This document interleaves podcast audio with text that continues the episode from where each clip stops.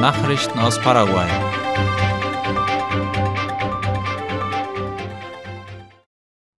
Die OAS will für die kommenden Wahlen eine Wahlmission schicken.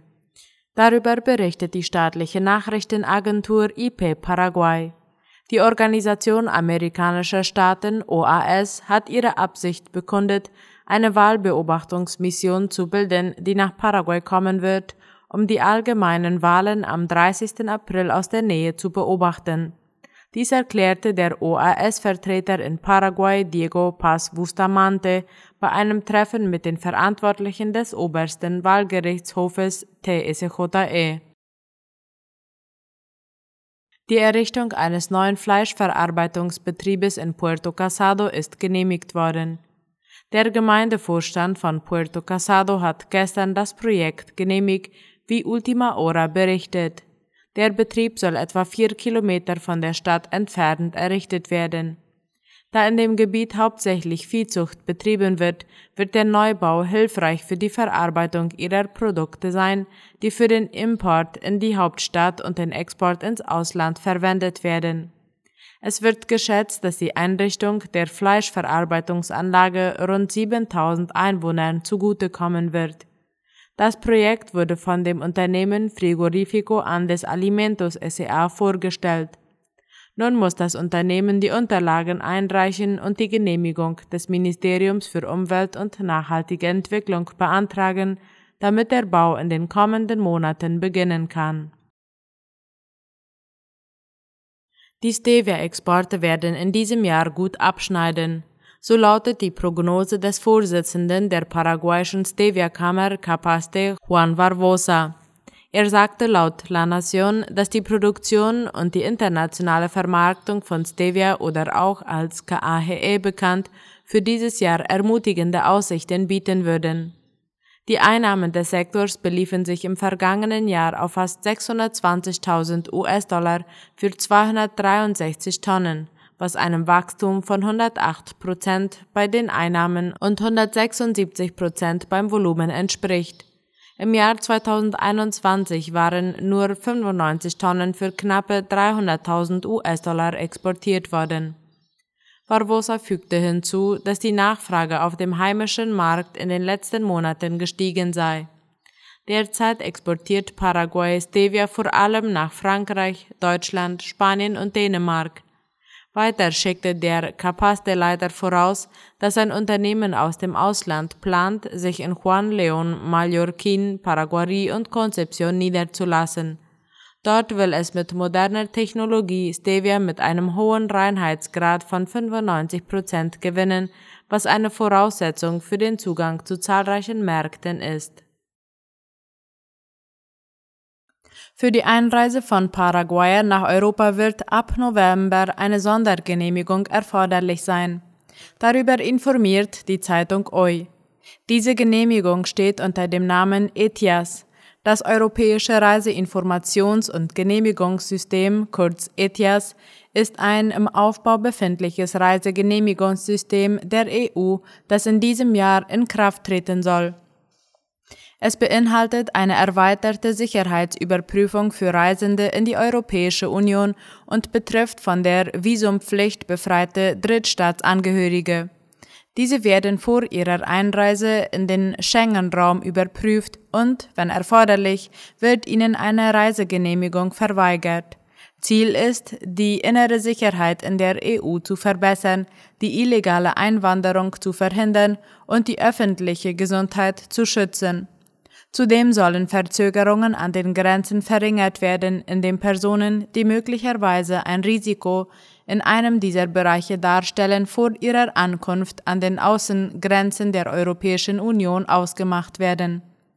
Die Sondergenehmigung gilt für alle Paraguayer, die als Touristen für geschäftliches oder Transitzwecke in die EU reisen.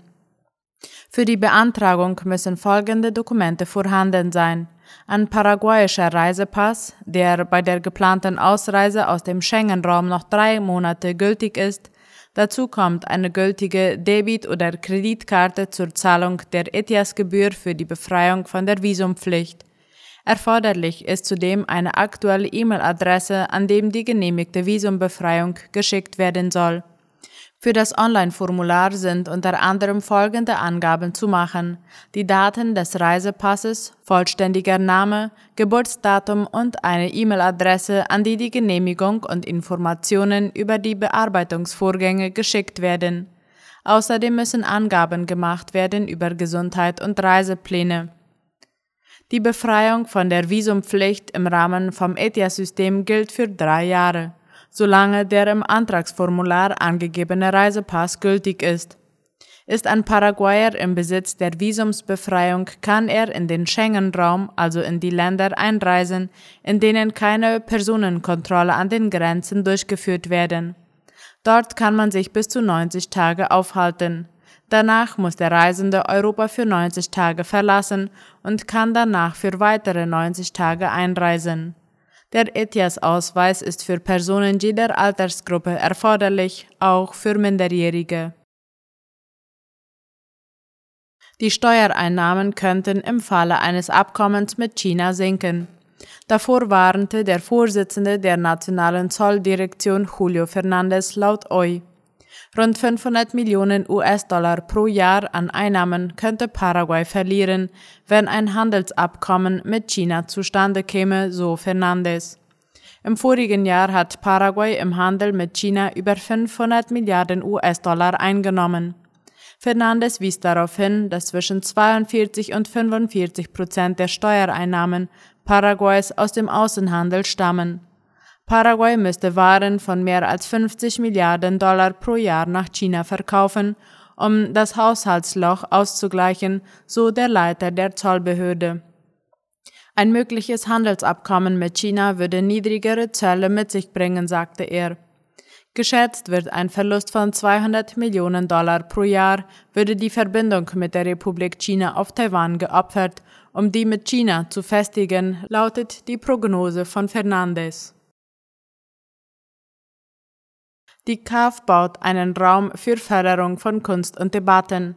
Der Regionaldirektor der Lateinamerikanischen Entwicklungsbank KAF, Jorge Srur, erklärte laut La Nación, dass die Schaffung eines Umfelds zur Förderung der Kunst, Kreativität und Debatte eine Ehrung der Bank sei für den Beitrag, den Paraguay leistet.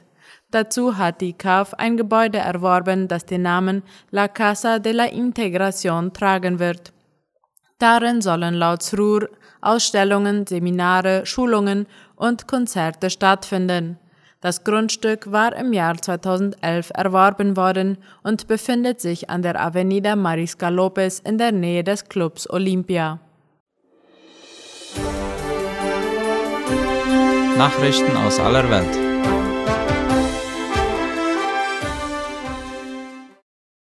Russische Frauen fliegen nach Argentinien. Wie es laut Latina Press heißt, sind mehr als 5000 schwangere russische Frauen in den letzten Monaten nach Argentinien gereist. Nach Angaben der nationalen Migrationsbehörde befanden sich die Neuankömmlinge alle in den letzten Wochen der Schwangerschaft.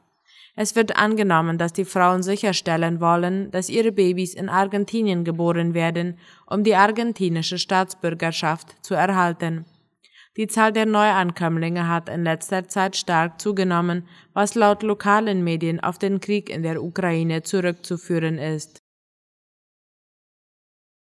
Zelensky plädiert für mehr Druck auf Russland.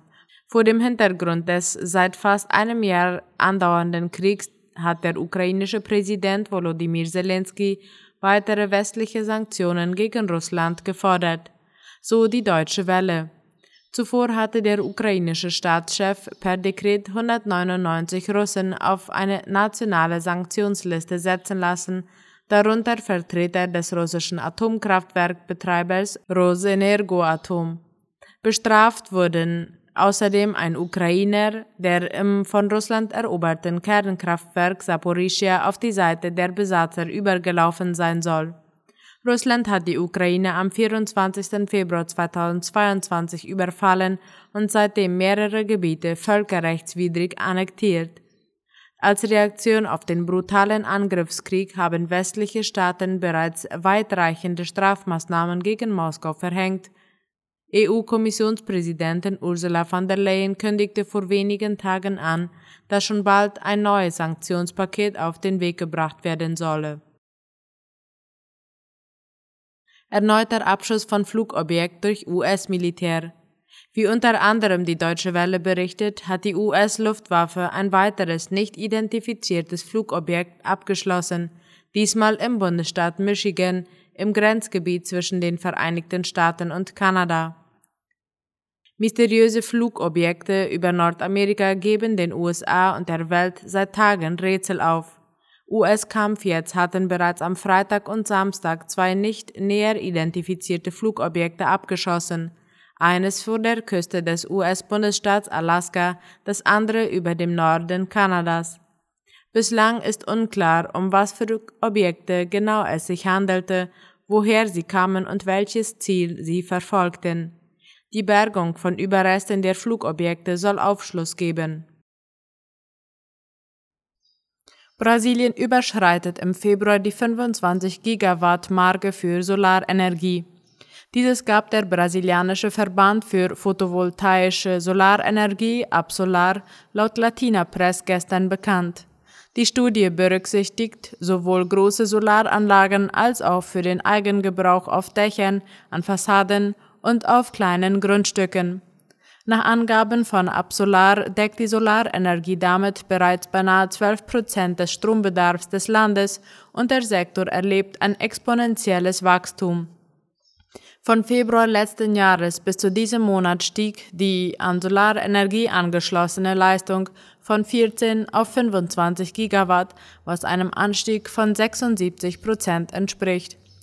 Seit Juli letzten Jahres ist die installierte Solarstromleistung in Brasilien um durchschnittlich 1 Gigawatt pro Monat gewachsen. Seit 2012 beliefen sich die Investitionen in Solarenergie nach Angaben der Behörden auf fast 24 Milliarden US-Dollar und brachten Einnahmen in Höhe von 7,5 Milliarden US-Dollar.